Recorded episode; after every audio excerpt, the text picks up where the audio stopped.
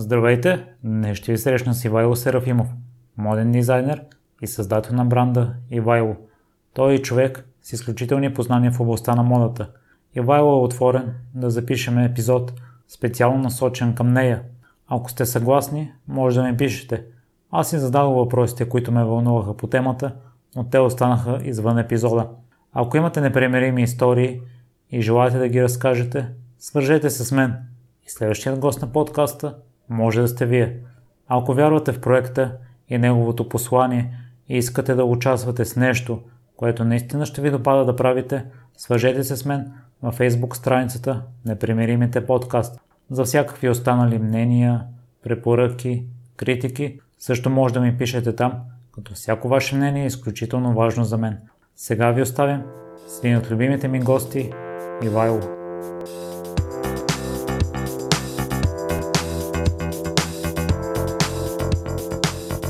Ивайло, и благодаря много за приятата покана.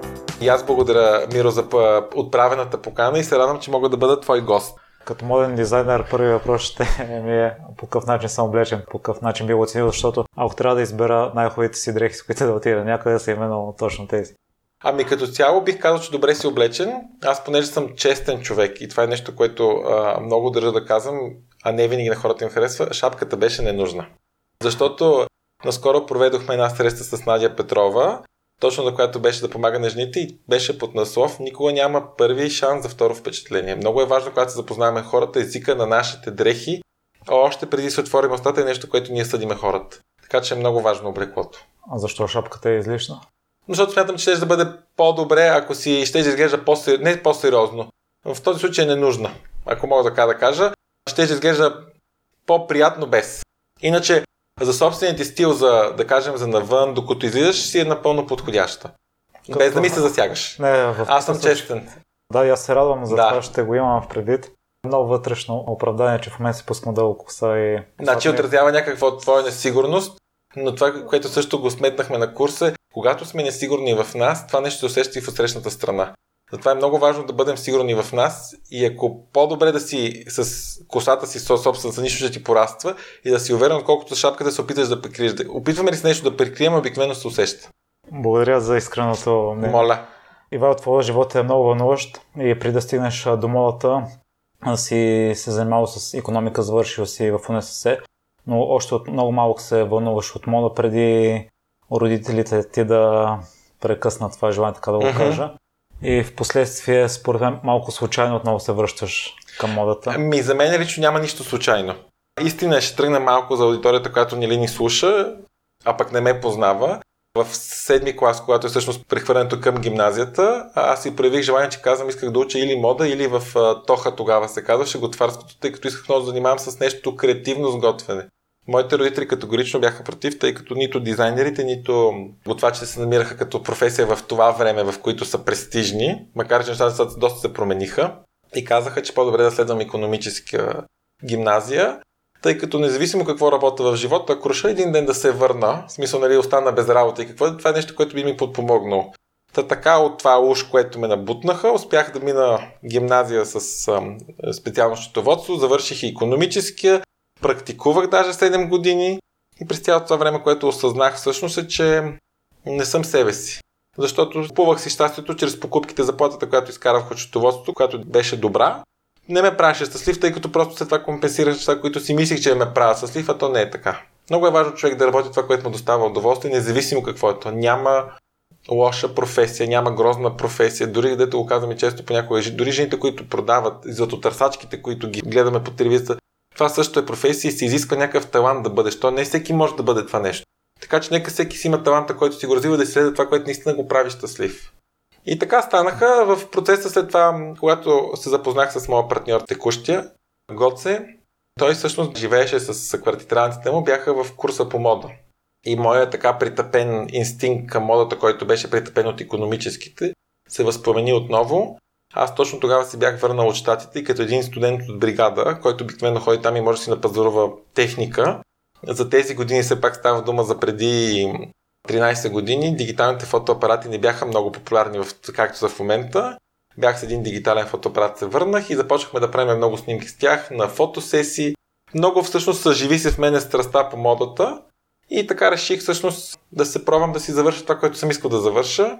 Подавах си документите за London College of Fashion в Англия, където много амбициозно исках да завърша моден дизайн. Не ме приех, казвам го откровено, тъй като аз исках да кандидатствах за магистър, не кандидатствах за бакалавър, тъй като си помислих, че вече съм напреднали години, все пак на 24 години, първо още 5 години да изкарам в висше образование ще е за загуба на време, но поради силната ми диплома и оценки ми препоръчаха всъщност, че мога да завърша моден маркетинг. И така стана. Записах се, много съм доволен, защото винаги го казвам с насмешка, аз бях един напълно неграмотен човек от гледна точка на мода. За мен модата се свеждаше до така малко популярния менталитет в източна Европа, да нося маркови дрехи, да си пише логото, да се вижда смисъл къде са ми похарчени парите. От тази гледна точка, дори като влязах в първия час в курса, много се смеете, говореха, имаше така, бяха събрали преподавателите всички ученици, за да могат всеки да ни се запознае, да се заговори, и за да пречупат средата да не е толкова стерилна, говореха тогава за Кристиан Диор, за други дизайнери. Аз стоях като едно теле в железница, както се смея. И не разбира за какво става дума. Казвам кой е Кристиан Диор, кой е Джон Галяно, кои са тези хора. Всъщност беше ми абсолютно непонятно, нали? Знаех само Долчи и Габана, защото бях, за България бяха тогава популярни. Но успях всъщност от един от последните в класа, завърших с един от най-голям успех в това. Много, много съм благодарен. Това нещо просто корено промени живота ми. Кое всъщност в модата те спечели обратно, защото и аз имам някои неща, които от малко се интересувам, mm-hmm. но с течение на времето спирам да се вълнувам от тях и ги забравя. Това, което в модата ме вълнува е как всъщност модата не бива човек да я подценява. Ние много често я подценяваме, защото тя е начин на себеизразяване. Всъщност ти можеш, както си говорихме, че няма втори шанс за първо впечатление, ти можеш много да кажеш начина по който си облечен. Изключително много и това в различни сфери много помага. Колкото и да си говориме, нали, ние всички съдиме хората. Другото нещо, което ми харесва е креативната част. Тоест това да можеш да измислиш нещо, да създадеш нещо, което да е и то удоволствие не е само да го създадеш, но после да видиш, че някой друг го облякал и му е полезно на него и си го носи удоволствие. Мен това, което ме прави страшно много щастлив, е когато хора ни пишат и казват, чувствам се чудесно, нали, или ми пращат снимки на това, което са облечени е наше. И особено пък като е минало, да кажем, 4-5 години, тъй като живеем в много бързо оборотна среда, нали, покупките носят мимолетна радост. Но като виж някой си цени продукта след толкова години, ми става още по-мило. Това е нещо, което страшно много ме радва.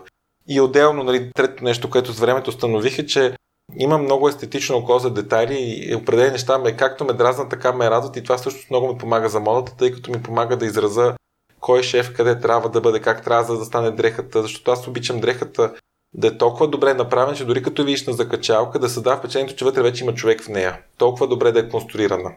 Вало, ще разкажеш ли за период, в който си работил в економическата сфера, тъй като ти вече го спомена, че си бил финансово стабилен, но вътрешно нещастен и го определяш един мизерен период за теб. Не, то човек. А, значи много е важно човек да разбере, тръгвайки това, което говорихме с предишния въпрос, че няма нищо случайно. Обикновено, когато някакъв труден период се случва в нашия живот, е много човек важно да осъзнае, че това нещо се случва с причина. Съдбата много добре успява да ни покаже, че когато нещо не ни се случва по начин, по който искаме да се случва, може би не сме тръгнали в правилната посока и вместо да плуваме срещу течението, има една много хубава книга, която на мен страшно много ме промени за креативната визуализация. Тя тогава всъщност беше казала, вместо да плуваме срещу течението, то създава напрежение, създава нещастие, създава ярост, нали, гняв, защо нещата не се получават, защо така. Точно обратното. Трябва да се пуснем по течението и да вярваме, че това, което ще ни се случи, водата ще ни отведе там, където трябва да бъдем на нас. Много го вярвам. Затова казвам, важно е човек да, си, да прави това, което иска, да се пусне по течението, а не напротив да плува срещу него. Ще те върна малко и за това, че родителите в началото... Върни ме където искаш, няма проблем. Ти малко изпреварваш и въпросите тъй като за тази книга смятах. Добре, няма проблем, ще се върнем за нея.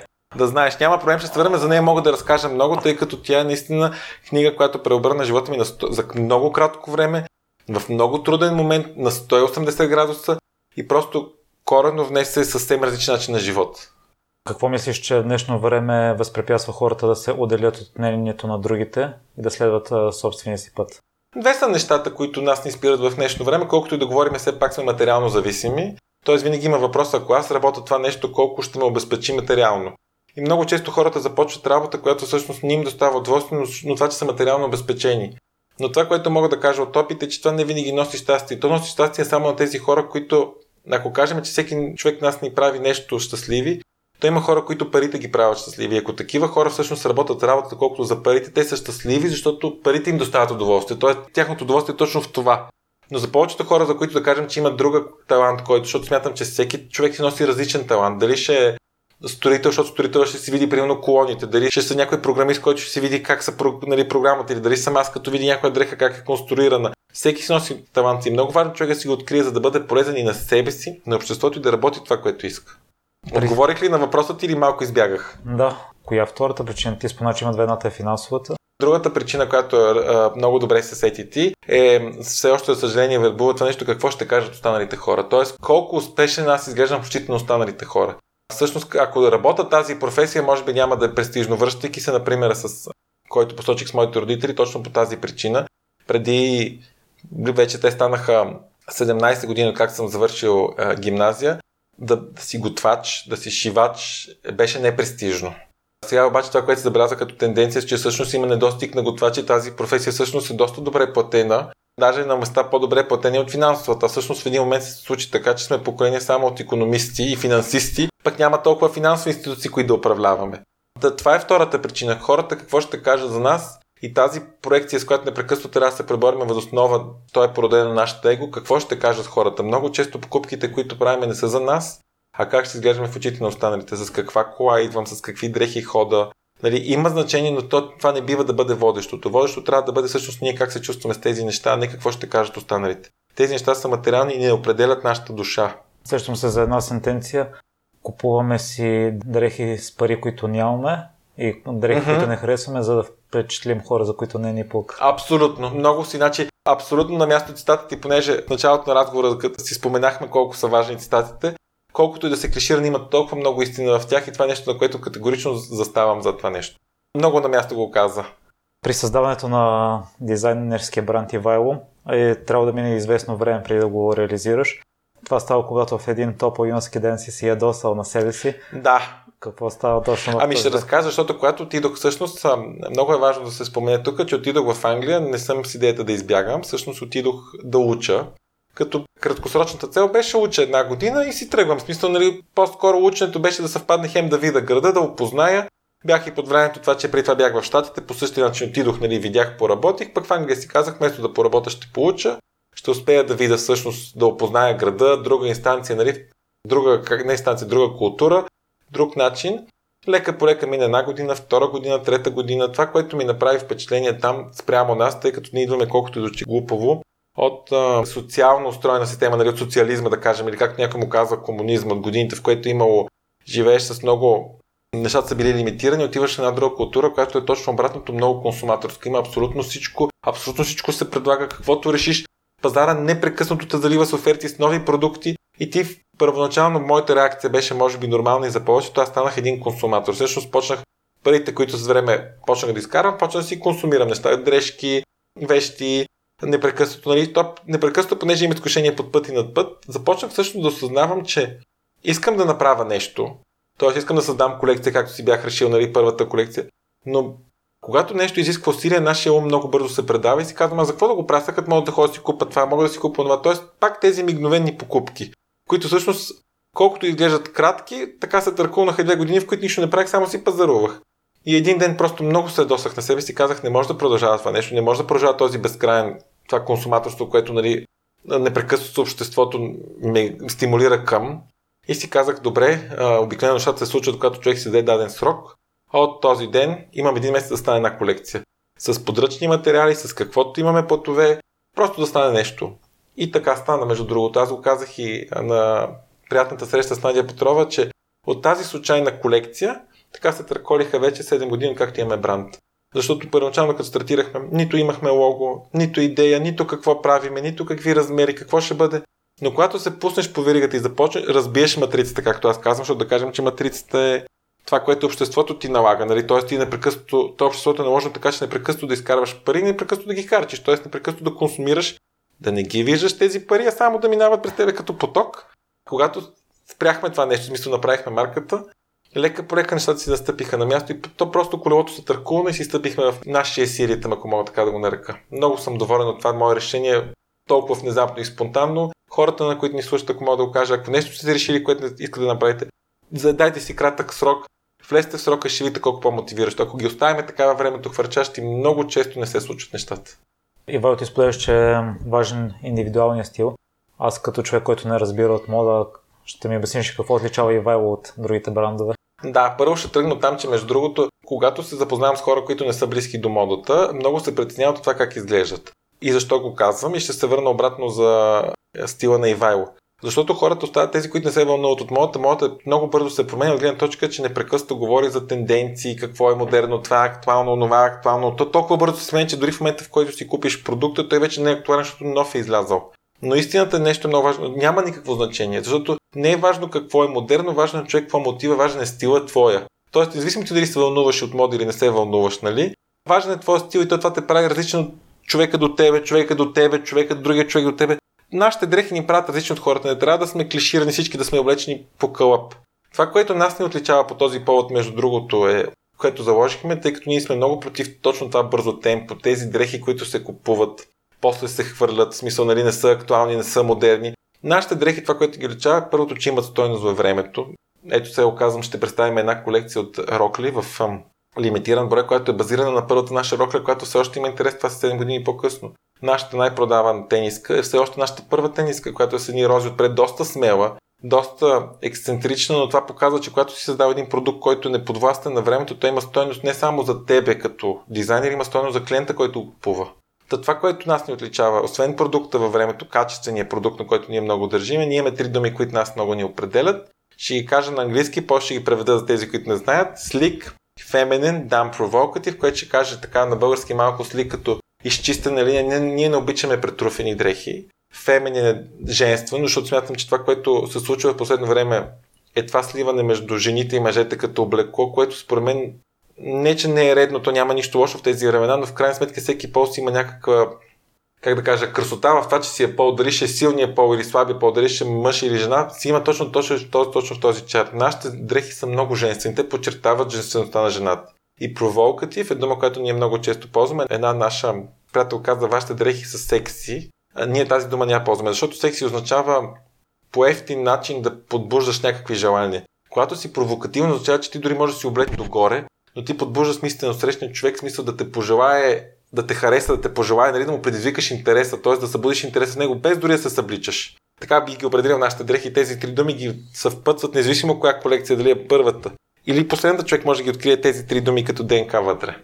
Тъй като вкуса на всеки човек е строго индивидуален, ти споделяш, че дадена колекция на теб може да ти хареса много, но да не се възприема толкова добре от публиката и обратното. Точно така. А по какъв начин се справяш с двата варианта? Това, което ни помага да се спомага да, да, на нас конкретно е точно тези три думи. Значи, не, не става дума значение дали тези думи, то помага това за всеки бизнес, между другото. Всеки бизнес, който изисква някаква креативност. Защото ти много често да кажем, ето човек, да вземем пример, Volkswagen, примерно. И те са креативни, те измислят нови модели, но ти всеки път, като виж модела, знаеш, че това, тази марка е, е Volkswagen по конкретни неща. Примерно да кажем, моделът е по-изчистен, по-стереотипен, залага се на качеството повече, отколкото на креативността. Това, което всъщност при големите марки при нас го има е, че имаш ДНК. Т.е. тези три думи нас винаги ни карат да се определиме. Тоест аз мога да харесам, примерно, на някоя жена много кадрици, да кажем много богати кадрици, но това не е нас. Нашата дума сли, което означава изчистен, автоматично ни казва, това нещо не може да присъства в нашите корекции, съответно и в нашия клиент, защото клиентът се разпознава точно с тези три думи. Slick, feminine, damn provocative. По този начин ни помага всъщност колкото е са различни корекциите, да не объркваме клиента и пак да може да се разпознае в продуктите. За колекцията една колекция може да е много успешна, следващата да е Абсолютно. провал. А по какъв начин се справяш с... Ами това, което всъщност в модата, нека да тръгнем първо от тази гледна точка да кажем, че модата колкото и да е креативна, нали, защото тя все е пак е креативна, една от най-креативните индустрии, тъй като се рядко са други индустрии, в които се залага да бъдеш, да създаваш нещо ново толкова често. Аз дори го казвам, певците не създават толкова често песни, колкото създават колекции в модата. Това, което всъщност помага нали, в този случай, дали ще е успешно или не, ти създаваш, ако имаш неща, които са те наречените бестселери, което е в, на бизнес основа и знаеш, те се продават, т.е. дори тази колекция, да кажем втората, да не ти е успешна, тя е урок за теб. Ти знаеш всъщност какво публиката не е харесала, тъй като ти всеки път се опиташ да бъдеш като някакъв гадател, да кажеш всъщност какво ще се хареса на публиката, нали, да предскажеш, ако мога така да кажа, което никой няма такива способности. Всичко е въпрос на късмет. Я оцелиш, я не. Но това, което ни помага на нас да държиме времето, е точно това, че създаваме продукти, които са непреходни. Тоест, ние знаем, че ето както споменах, тази първата тениска с а, розите, тя е много иконо... така думата, как да кажа, разпознаваема за нас, дали да не е на английска иконик. и тя, примерно, остава все още да бестселър. Тоест, ти непрекъснато помагаш на тези дрехи, които са непреходни във времето, макар последната колекция да кажем, че ти е по-малко успешна, т.е. да компенсира това нещо от предишните колекции. Обратното, някои колекции толкова добре ще се продават, че може още две-три колекции напред да се спасиш от това, ако ти е неуспешна колекцията. Но всичко е въпрос на късмет. Колкото и се опитваш, това беше един цитат, между другото, на един много добър инвеститор, Лора Ленихън, като започна си говорим него, той каза, независимо кой колко е успешен, колкото и каквито средства и пари да разполага нали, да прави, никога по никакъв начин не може да предскаже какво публиката желая. iPhone не са били първите с тъчскрин телефон. Просто този, който го е създал преди тях е бил на неточното място, на неточното време, на неточните хора. Много е просто. Ивайло, аз прочетох, че вие не се адаптирате към клиента, следвате вашите виждания, uh-huh. но наскоро видях в Инстаграм, че се допитвате за дизайна Раз. Разбира се, то като ми го задаваш този въпрос, изглежда малко като в противоречие двете неща. Но то не е така, нека те го изясна. Връщайки се пак нещата, ние не се допитваме, тъй като ако видим, примерно, че е актуално, да кажем, пак връщам се, например, с кадрици, примерно, ние няма да направим кадрици, тъй като това не е нас.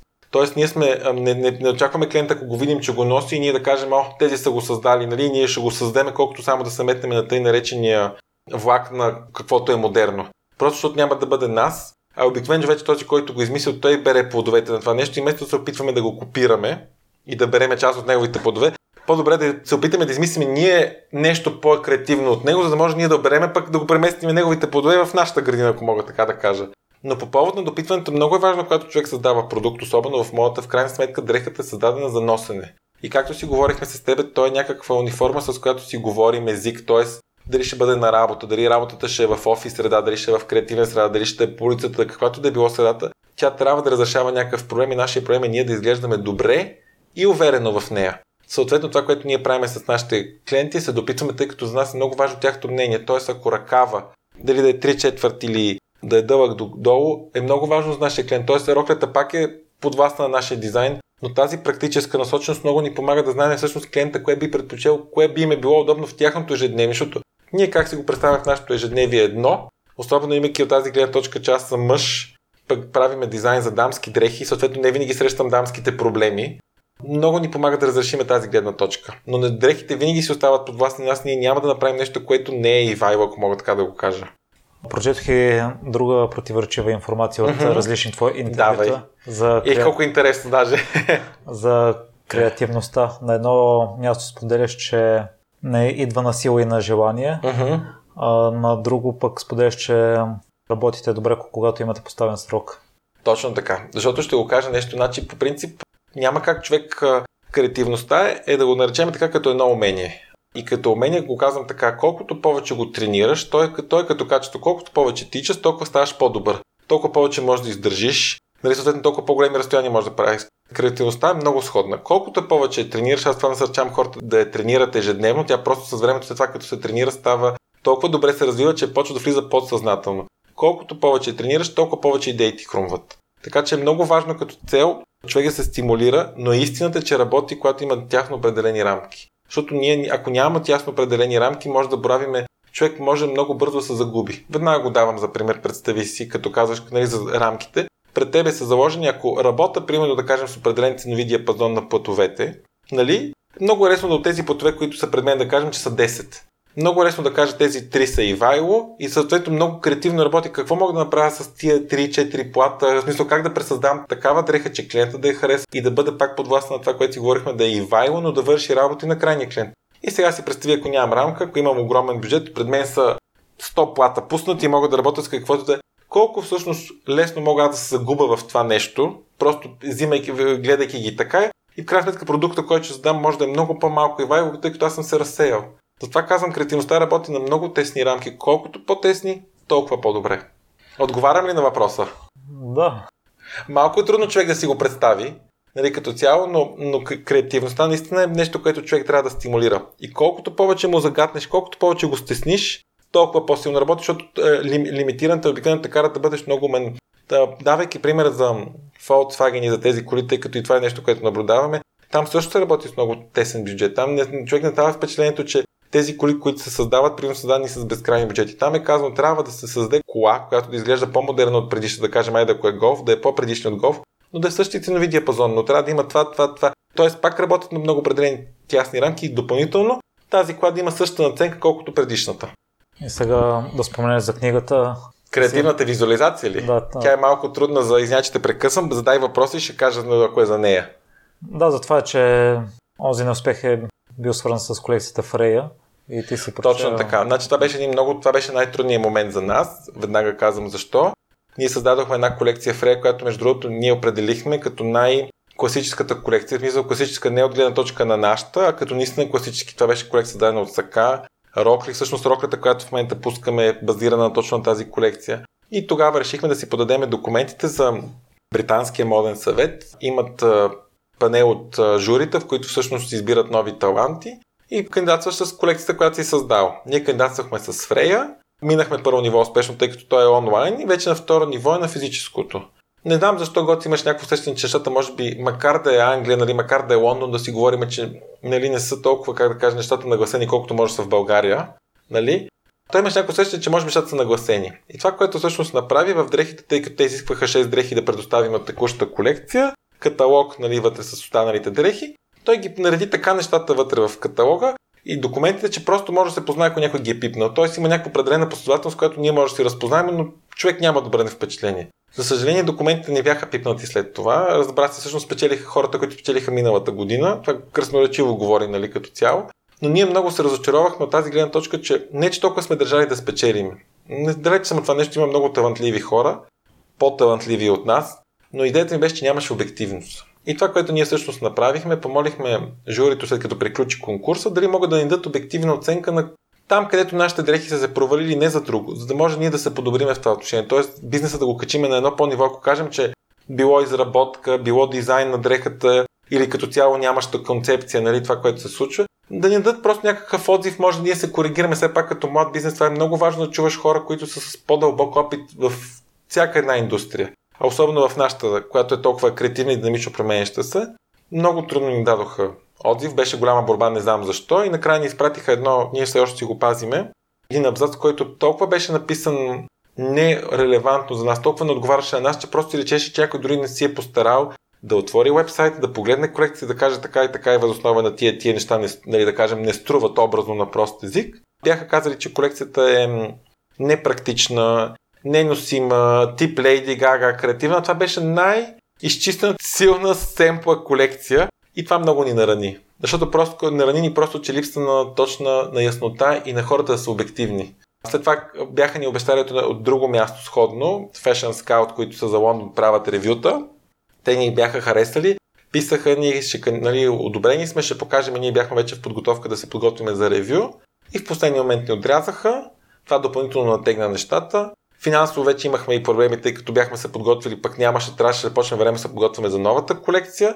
И това цялото нещо толкова започна емоционално да рефлектира в отношенията бизнес и личните с Гоце, че почна да поражда дразги, изнервения, как ще продължим от тук, так изобщо ще продължим ли. И ние всъщност в този преломен момент си казахме, че ако нещо трябва да го правим, трябва да го направим с любов. Ние така и така сме го започнали като хоби, не трябва да има негативен момент. И няма да забравя една вечер, аз обикновено си мисля, няма проблем с съня, но тогава не можех да заспа, беше към 3 нещо сутринта.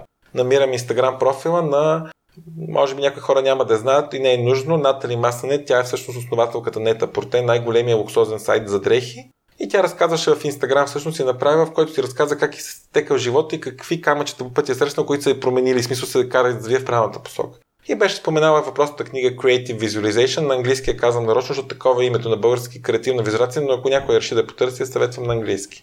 Поръчах книгата веднага в три полунощ пристигна, казвам си, чак пък казвам тази книга толкова да е променила живота, ма казвам, може би в този момент съм имал нужда от това нещо. Прочетох книгата и нещата наистина се преобърнаха на 180 градуса. То звучи просто магически, но всичко, колкото да глупаво звучи, всичко зависи в нашето съзнание. Давам го примера веднага. Бяхме в такава ситуация, нали, в която отделно, които споменаха обстоятелствата, които ни спираха, отделно гостя като административната част със същите тези колекции беше изпратила имейли на хора, на над 200 човека от индустрията, нали, т.е. да, ако искат да ползват дрехите за фотосесия, ако искат нали, да ги ползват за магазини, нали, да влязат. Никакъв отговор, нула. Нула. Аз, понеже книгата изисква така определено време да се настроиш, да си практикуваш, да си казваш някои нещата, малко звучи като някаква религия, но не е. Нали, хората да не си помислят, но изисква просто промяна да се настроиш, да бъдеш позитивен. Нали, смисъл да можеш да се разбереш.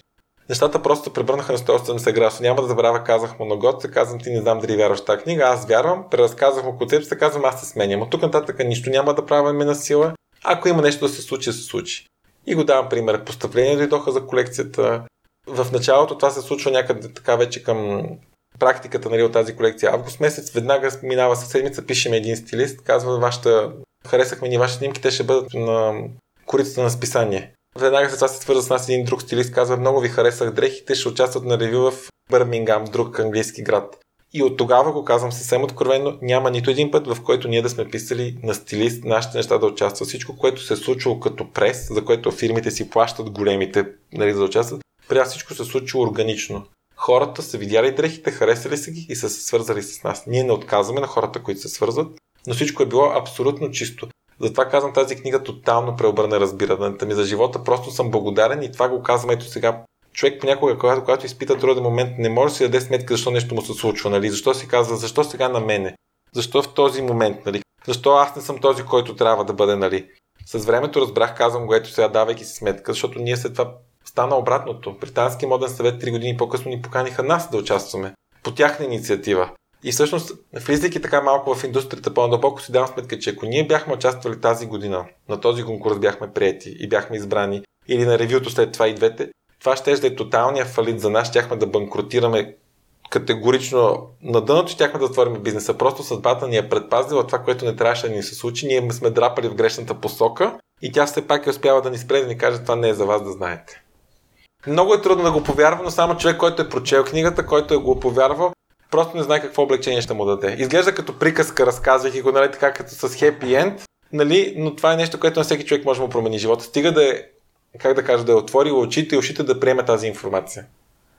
В други интервю спеш, че бизнес неуспехите са са оказали прекрасен духовен учител. Това ли? Е? Абсолютно, това е, това е, това е, това е най-главният основен учител, който се случва. И другото нещо, което е много важно човек да каже, аз с времето ние не им казваме дори на успехи, защото неуспехите са ежедневна част от нашото, от, на, от нашото битие. На нас на всеки му случва някакъв степен. Дали ще на успех няма да успееш да отидеш на упражнение, дали няма да успееш да сготвиш, дали няма да успееш да стигнеш да закъснеш работа. Това е някаква степен е на успех. Но то всъщност не е на успех толкова, колкото е някакъв урок. И както има един цитат, всъщност всяка грешка ти се повтаря непрекъснато, докато не си научиш урока. Нали? И ние всъщност тези грешки не казваме не, неуспехи грешки, а това са всъщност уроци, които всъщност нас не се случват да разбереме нещо. И те са най-ценните. Когато човек живее, има те наречената комфортна зона, в която ако всичко ти е уредено, е чудесно да, се, да си живееш не, но нищо не се случва, то нали, израза точно такова, че всичко, което се случва е извън комфортна зона. Всички тези неуспехи са извън комфортна зона. Това са нещата, които те карат всъщност да надграждаш непрекъснато себе си. Ако си живеем идеално и успех след успех, след успех, след успех, ние не само, че няма да надградиме нашето ниво, напротив, ще почнем да сваляме нивото по-надолу и по-надолу, когато нещата ни се случват лесно. Нещата се случват хубаво, когато има препятствия, когато нещо не успееш първи път и си кажеш, аха, тук не успях, ето какво съм подценявал. Тоест, ти сам себе си непрекъснато се апгрейдваш, ако мога така да кажа, непрекъснато си наскачаш нивото. Затова са много важни. Затова толкова ни променят. Аз винаги като имаме някакъв неуспех, защото и до момента имаме. Неуспех може да е неушиването на една рокля, както трябва на един прототип. Неуспеха може би е да се скъса нещо, което по веригата. Неуспеха може би да произведеме точните етикети, както трябва. Нали? То, е, то е ежедневно. Това, това са уроци. И много често това, което ми е подсказал, тъй като се научи благодарение тази книга, че ако нещо се случва конкретно лошо в този момент, нека изчакаме времето, ще видя, имаме конкретна причина защо се случва. Ивала, ти си живял и в Лондон, а в момента живееш на село. Mm-hmm. А споделяш... В България на село. Хубаво да, да. се каже на човек да хората да разберат, че не, не живее в Англия вече. А споделяш за Лондон, че е прекалено скъпа цената, която е трябва да заплатиш, за да живееш в мегаполис. Ще разкажеш ли малко за живота в Лондон и сега за живота? Разбира се. Аз ще разкажа, ще тръгна първо там, без да се разтебам, че нека е много важно, нека да не слагаме, как да кажа, конкретни стереотипи за всеки град. Може би за някой мен не ми хареса Лондон, може би на други хора се чувстват чудесно в Лондон. Това, което съм установил с времето е, че няма идеален град, няма идеална държава за живеене. Аз съм ги казал така, трябва да има три фактора, които са ти определящи, където искаш да живееш и си склонен. Те са ти жизненно важни за да живееш. И три фактора, които си склонен да преглътнеш, но да живееш на това място, на което искаш. Един от факторите, които нас много ни влияеше в Лондон и причините да си тръгнем, беше първо времето. Ние при всички тези 9 години не успяхме да свикнем с времето. Аз съм бил и колоездач, там в смисъл, видюжил съм се на работа в, или където трябва да посрещи, където да било с колело в лошото време. но не успях да се преборя, колкото да съм позитивен, колкото да се обработвам, колкото да си казвам, нали, сега няма, нали, и, съм, и караш в дъжда и продължаваш да въртиш, не е комфортно. Самото време няма как да разположи и слънцето просто прави хората различни. В момента, в който се вижда слънце, просто хората се променят. Много неща, които всъщност ни заобикалят около нас, ги взимаме за даденост, а ги оценяваме вече, когато ги нямаме. Лондон беше едно чудесно място, на което отидохме, с което всъщност даде да оценим много неща, природата, смисъл, което на нас ни липсваше, хубавото време. Но от друга страна, като всеки един опит, аз го определям като един брак, с, когато човек живее с даден човек и брака е бил несполучлив. Това не е неуспех, както си говорихме с теб, това е всъщност урок и този брак с Лондон ми подсказа всъщност какво не търсим, в, какво всъщност искаме да намерим в следващия брак, т.е. в следващия град и това, което не може да предложи. Това, което не ми харесва на Лондон е, че голямото струпване, ние затова се върнахме и на село, голямото струпване от хора, независимо за кой град е космополитен, води до апатичност между хората. Хората започват вместо да бъдат дружелюбни, почват да един друг да не се харесат, води до напрежение. Определям го на чисто физическа възможност човек, ако се загледа, когато отидеме в зоопарка, много често виждаме тези животни, които са затворени в клетка, как почват нервно да обикарат около клетките. Това е просто липсата на пространство. Абсолютно също нещо на нас ни се случва в града на подсъзнателно ниво. Това пространство, което ни е ограничено от други хора в близост, в градския транспорт, в офиса, в навсякъде са заградени от толкова много коли и задръствания. Това нещо ни изнерва, почва да ни влияе, почва да ставаме по-негативни и най-вече ще губиме си ако мога да кажа, съчувствеността към хората ставаме не с, а, не, нечувствителни. Напротив, почваме да мразим хората. Кой какъв бил, тук ли намери да паркираш, там ли намери това да направиш, което всъщност реално погледнато може и така да е. Но е много важен подход, който изразяваме. Тоест, вместо да кажем да псуваме това, което ни се случва, примерно или друго, ние може с позитивен подход да подходим този човек, да кажем, извинявайте, може ли да се преместите колата, както да казвам го на примерно. Това, което другото ни хареса на Англия, е, че там матрицата е много силна, както ти го казах, изразена на консуматорство. Там непрекъснато те облъчва, т.е имаш 4 пъти в годината намаление. Това за какво говори? Тоест ти само в момента, в който си купил нещо, след това веднага след още месец и половина почва другото намаление, защото все пак намалението, като почва да изкарат около месец. Тоест непрекъснато те стимулира да си купуваш, да купуваш и както си казахме, ти ставаш едно нещо, в което си купуваш вещи, те не са ти нужни, просто защото са ефтини са намалени. И ти си един посредник, изкарваш парите, но ти не ги виждаш, само ги заделяш. Третото нещо, което не ни хареса на Лондон, което оценихме е колко е скъп живота там. Не за друго колко е скъп, а как, на колко ниско ниво, аз го казвам, защото българи не обича да си помрънква. Ние все пак нали, сме на подкаст за българи, ще говориме. Българи да се обича да си помрънква, но в Англия, примерно, много хора живеят в къща с, примерно да кажем, къща силно казвам, така да кажем с 5 спални 10 човека. Ми комфортно ли ти да делиш една баня и туалет с 10 човека? В смисъл това в България е направо, ако го кажеш на някой, ще каже ти трябва да сила, защото ние обикновено сме свикнали да живеем сами по апартаментите си. Нали, да не делиме. Скъп е транспорта. Нали, по 150 лири е цената месечно за метрото да можеш да ползваш. Ние даже се смяхме с нагоце. Той имаше една колежка, която тя пътуваше, да кажем, от Рединг, което е крайпътен град от Лондон, не е много далеч с влак. И нейната годишна карта беше 4000 лири. Ние се смехме, че този 4000 лири може да си купиш доста причен автомобил. Нали, колко е, просто транспортът е много скъп. Храната не бих казал, че е скъпа, тъй като за стандарта за доход, който човек получава е окей. Okay. Плюса, който Лондон се няма, пак казвам идеално място. Лондон това, което позволява много е, че има много живот. Тоест, ако се случва някаква изложба, някакво мероприятие, някакво изложение, т.е. много вероятно се случи от Европа там, тъй като нали, е събирателен център. А другото нещо е смес от култури. Колкото повече смес от различни нации има, толкова повече ти почваш да бъдеш да свикваш с тях, а не да бъдеш расист. Нали, смисъл не да бъдеш да ги съдиш, да кажеш тази нация, тази нация, защото той идеална нация пак няма. От всяка нация има и хубави хора и лоши хора. Не може да сложим всичко под знамената да кажем, е, тези са голям буклук. И третото нещо, което на нас много ни хареса, че можеш да пътуваш. Това е място, където си казваш, искам да отида. Еди къде си винаги има полет за там. Тоест много лесно можеш да се организираш, да излетиш. Но на нас ни липсваха нещата, които имаме тук в момента. Достъпа с природата, ние живеем на място, в което е с малко хора, имаме само 200 жителя в цялото село. Слънцето, за което няма смисъл дори да коментирам, ние сме хора, които отглеждаме градина, смисъл стараеме се насъдили сме си зеленчуци. В Англия много трудно ни се получаваше. Това също до, някаква степен водеше до разочарование, тъй като времето, лятото не е подходящо за отглеждане, нали, да кажем за домати, които ние се пробвахме, не винаги се получават. Но тук това може по-лесно да се случи. Но няма идеална държава и в нашата държава си има неща, които човек отразва. Пак казвам, човек е склонен, какво е склонен да преглътне и какво е склонен да се каже, много се радвам, че го имам. Релевантна ли е информацията, че човек, на който най-много се възхищаваше Александър Макуин? Да, релевантна е. Това, което всъщност си казахме, ето като стана дума за Англия, че това е място, в което можеш да видиш изложби в Лондон. Една от изложбите, на които всъщност ние участ... не участвахме, имахме, беше организирана, беше за Маккуин, тъй като в едни от музеите в Англия, те много често правят модни изложби. Някои не винаги толкова добри, но тази беше на Александър Маккуин по повод след като той вече почина, нали, тъй като се самоуби. Бяха направили изложба с неговите дрехи и наистина човек като отива, просто осъзнаваш гения на този човек. В смисъл, просто осъзнаваш какво е. Едновременно с това е някакво метод на възхищение, от гледна точка на какъв талант има, да мислиш извън бизнеса. Това, което много малко хора не знам дали знаят, също да го споменем него като дизайнер е, той е много авангарден дизайнер, който на времето е първоначално е бил самостоятелен. Мисля и след това го купува една от големите марки, т.е. прави му шапката, нали, да бъде под шапката. И марката така е направена, че дрехите като дрехи никой не са били приоритет за продажба. Тя е като марка създадена от да кажем, от майката фирма, е създадена като марка, която трябва да продава предимно аксесуари.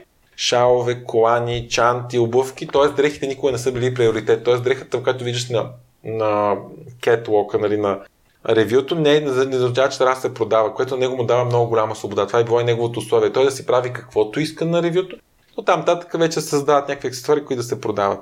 Връщайки се на изложбата, това, което на него само тази свобода, която е имал, е просто осъзнаваш едновременно с това какъв талант носи този човек. Огромен респект може да внесе. И едновременно с това има някакъв момент, който е много плаш, защото виждаш колко всъщност му е било м- черно, смисъл колко е бил тъмен, наистина какви тъмни емоции, като да облада някакъв човек от демони. Все пак той се самоубива в крайна сметка, нали? Не е завършил от болест или от нещо с гледна точка нали, на живота му не е свършил защото му е бил възпрепятстван от някой друг, а той сам си слага край, което подсказва, нали, все пак, че има някакви емоционални проблеми, но като талант е безрезервен. Рядко може да бъде виден той и другия Джон Гарана, който, за съжаление, и той вече не работи толкова активно. Той беше правиш наистина големи чудеса за Кристиан Диор. двамата хора, на които дават това усещане за модата, че модата е повече от дреха. Тоест, като видиш, то създава впечатлението за това, което модата много добре успява и ние много хората много обичаме да чуваме са приказки. Нали всеки обича като му разкажеш някаква приказка, било приказка за успеха, приказка за твоя успех, за някой друг. Като видиш тези дизайнери си казваш, модата е няма таван, няма лимит на креативност, няма, няма как да кажа, преборваш гравитация, основни физически правила, успяваш да създадеш такива дрехи. Вярно, не практически. Това няма да се, те не са се продавали, но просто подсказва колко е напреднал човек в съзнанието си това да успее да опитоми определени физически правила, да създаде нещо, което да ги пребори и да изглежда толкова фантастично. Та, по този повод той е наистина е голям вдъхновител. Това ли отличава дизайнерите на най-високо ниво? Да, дизайнерите най-високо, тъй като това, което те създават е те наречената висша мода и това ги отличава, тъй като там наистина става дума за дрехи, които не са за да се облека скъпо или да се облече клиента скъпо или някой да отиде нали, да покаже. Там идеята всъщност на тази дреха е да покаже как може физическите правила, заложени от точно тези лимитации, за които си говорим, нали, когато креативността работи на много тесни рамки, те, те успяват всъщност да покажат как на те, тесните рамки на конструкция на дрехата, на плътта, нали, как успяват да ги преборят и да излезат извън тях. То затова действа много креативно от тях на гледна точка също, защото те успяват да покажат как всъщност неща, които ти си казваш, това е немислимо, няма как да стане, нали? Абсурдно е.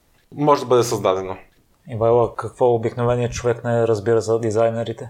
А, ми, сега малко а, дизайнерите по принцип са обикновени хора. Това, което може би м- повечето хора не успяват да схванат, е, че дизайнерите са първо свободолюбиви, свободолюбиви хора, креативни хора и не обичат да влизат много често в стереотипи. Това е което дизайнерът, тъй като като всеки един креативен човек, който изисква непрекъснато нали, да му идват идеи, му хрумват непрекъснато, не обичат шаблони, не обичат неща, обичат по-скоро да разчупват нещата, които са вградени от обществото.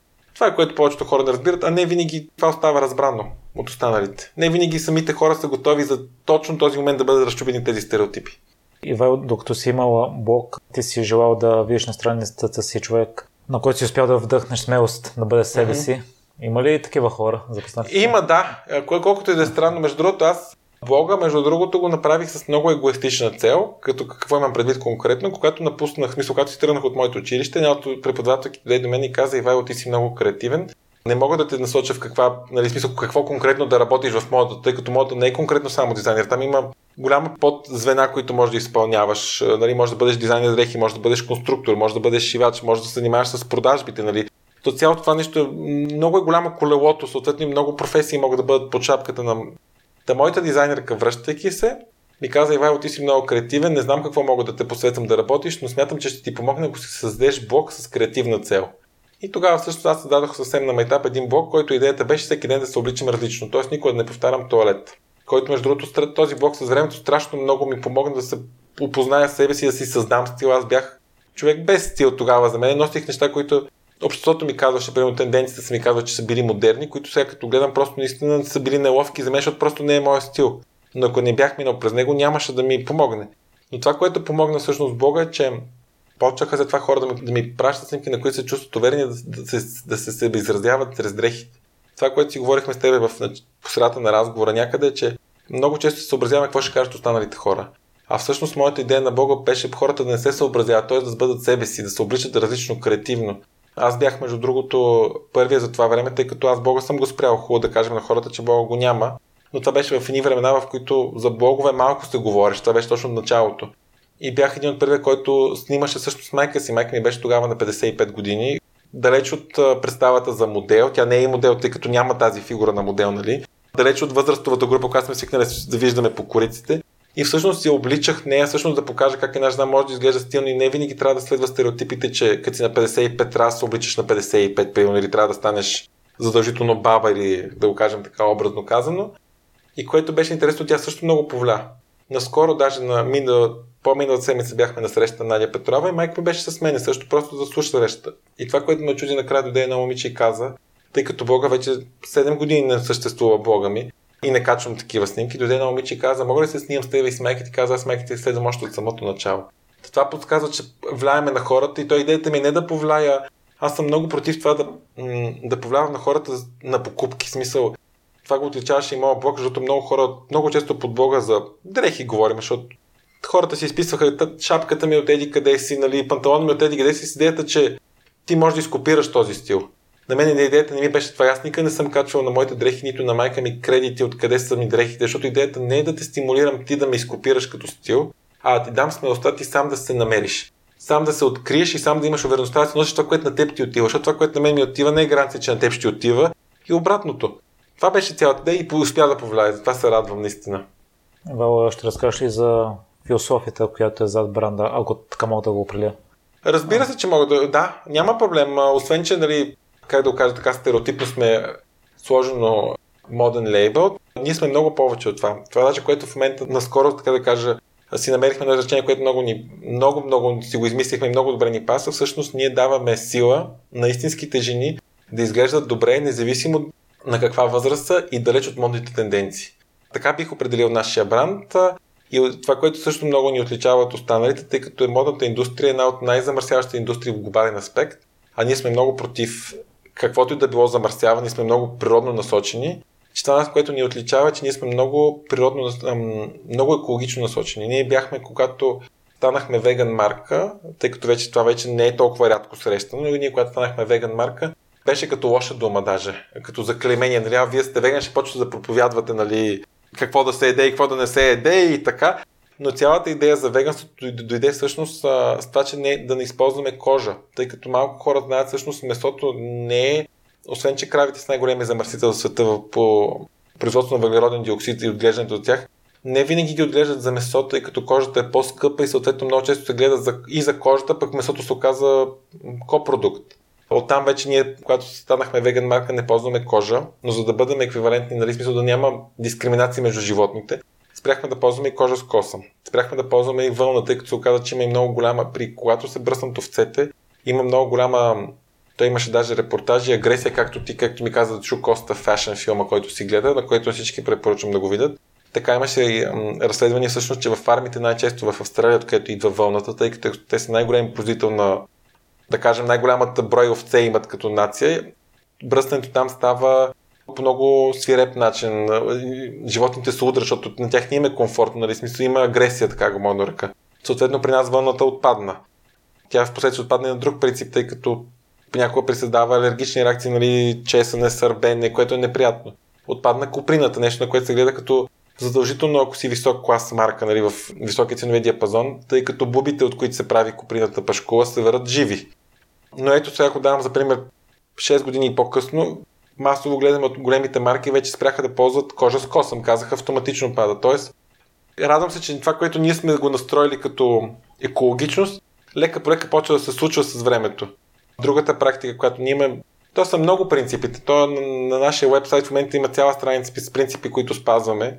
Но набързо, ако ги вметна, все пак да кажа какво ни различава от хората, ние произвеждаме локално. Нашата фабрика е на 20 км от офиса. Много малко фирми могат да си позволят това удоволствие. Познаваме хората лично. Тоест аз не казвам еди кой си, нали, смисъл, как да кажа, еди коя си фирма. А не, аз казвам, примерно, Снежанка, казвам Захаринка, еди кой си ни произвежда дрехите, аз ги познавам, кога, знам кога са отпуска, кой има изпит, кой какво има. Смисъл, имаме, много се гордеем, имаме лични отношения с тези хора. Не е само бизнес отношението, аз съм възложител, ти си изпълнител. Оттам нататък използваме платове, които са економически изгодни. Ползваме Купро, което всъщност е памучния еквивалент на Куприна, но той е всъщност копродукт от самия памук. Памука, както си го представим цветовете, има стъблото, което е кафяво, от стъблото, което всъщност се изхвърля, от това се прави плат също. Ние ползваме такъв плат, който има усещането за коприна, дишаш, дали естествен, но съответно е копродукт. Всичките ни материали са от екологична хартия, смисъл рециклирана. Опаковката на продукта, стикерчето, картичката вътре, всички тези е, рекламни цели, отделно компостираме, безкрайни списъка. Просто мога да кажа, толкова сме природно сочени, че понякога майка ми казва, много проповядваш, не бива толкова, нали? Но според мен това е бъдещето. Ако искаме да имаме, не бива да, не бива да използвайки днешните ресурси, да рискуваме това, което ще ни предложи бъдещето. Трябва така да ги ползваме умело ресурси, да знаем, че утре ще има бъдеще. Ива, аз прочетох, че в минало сега не знам дали mm-hmm. така си си взимал дрехи втора употреба. Да, мога да кажа, че все още е така. Аз съм привърженик, че по принцип нека да бъдем откровени. Всякакво залитане в крайности не е хубаво. Независимо за какво говорим, златната среда е по средата. Нали, човек не бива да прекалява много. Аз не се притеснявам, купувам си дрехи в втора употреба, тъй като по няколко причини, освен че като ми харесват, нали. Второто нещо е екологично, т.е. няма използването на нов ресурс, нали, от гледна точка на природата опазване. И трето нещо, което го казвам съвсем откровено и за хората, които слушат, нали, да знаят, дрехите втора употреба са по-качествени от новите дрехи. Защото начинът по който са се правили на времето е по съвсем различен начин, по който се пазват днес. Конструкцията, самите платове, и ако си купи човек втора потреба дреха, има много по-голям шанс да му оцелее в гардероба, отколкото новата покупка от масова марка. Но нямам проблеми, купувам си втора потреба. Даже мога да го кажа, тъй като то не се споменава. А е нещо, което ще споменеме на нашия блог. Когато си тръгнахме от Лондон и си купихме къщата в България, ние бяхме с една много амбициозна цел, която се радвам, че осъществихме. Цялото обзавеждане на къща ни е втора употреба. Ние всъщност абсолютно цялото обзавеждане си го взехме от Англия, знаехме кое къде точно ще пасне в къщата и си го намъкнахме оттам. Много амбициозно, тъй като имаш много пак тесни рамки, нали, смисъл къде какво ще стане, няма ли да стане, нали, за кухня, особено е трудно нали, да вземеш готова кухня на някой, който му е паснал чудесно, пък на тебе може да не ти пасне, нали, както трябва. Но чак толкова сме екологично настроени, че даже успяхме това нещо да направим. И не е само принципа за дрехите за втората употреба, за много неща е за втора употреба, които съветваме хората. Знам, че много мои дизайнери ме опрекват колеги, че тъй като казват, ти като кажеш, нали, че си такъв привържник, нали, намаляваш консуматорството. Но аз съм на принципа, че най-добрите, които са на пазара, трябва да оцелеят. Аз не казвам, че съм най-добрия. Мога и аз и ние с времето да отпаднем като дизайнери, просто да стане естествен подбор, но не трябва да има чак толкова голям избор. Трябва да бъдем много екологично настроени. Ива, преди да премина към последните въпроси, къде uh-huh. слушателите могат да се свържат с теб или да те намерят? Разбира се, ivailo.com е сайта, като е хубаво да отбележа, че Ивайло е с по малко необичайен начин. Y-V-A-I-L-O, т.е. с Y, ако го кажем така, започва сайта. По същия начин в Instagram, по същия начин и в Facebook.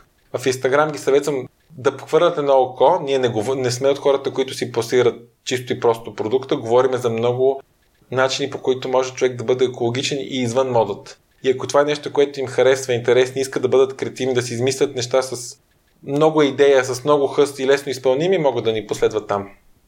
Не обещаваме, че не, не спамиме с продукти. В какво си се провалил? А, в много неща съм се провалял, да пак казвам, успехите са. Ето, примерно за мен е провалянето. Аз съм човек, който от. Ам, нека да тръгна от там. А, моите родители много се гордееха, като бях малък, че си похапвах много добре. Даже се смея, майка ми ме водеше в нейната служба да показва как за закуска мога да изям три банички, примерно една след друга. Съответно, това рефлектирало. Аз бях много пълно дете. После отслабнах и цялото това нещо непрекъснато нагоре, надолу с тегото, това го вода като един неуспех.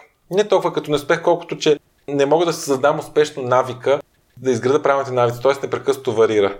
Това, което обаче много ми помогна да балансирам това нещо е спорта. Той и ти като активно спортуваш човек, знаеш, че освен, че поговорката е здрав дух, здраво тяло, което напълно го изповядвам, Това помага и в някаква степен да си регулирам килограмите. Има още какво да се желая, смисъл, нали, човек, винаги, ние сме така настроени, че винаги сме перфекционисти, нали, смисъл, хората, сравнявайки се с другите, нали, особено в този перфектен инстаграм, в който се виждат хора картинки, нали, гледаме макар и нереални, защото са фотошопирани, винаги си кажеш, ех, мога да изглеждам и по-добре, и по-добре, и по-добре, но като цяло съм, аз го казвам така, съм щастлив човек, защото това, което искам ми се случва, в смисъл, благодаря на съдбата, оценявам го. Непрекъснато получавам така знакове, нали, че това, което наистина си мечтая, след време ми се спуска. Аз не го мечтая на цената на, на всички усилия, нали, не си казвам така, както си говорихме, не се вкопчвам да кажа на 100% го искам.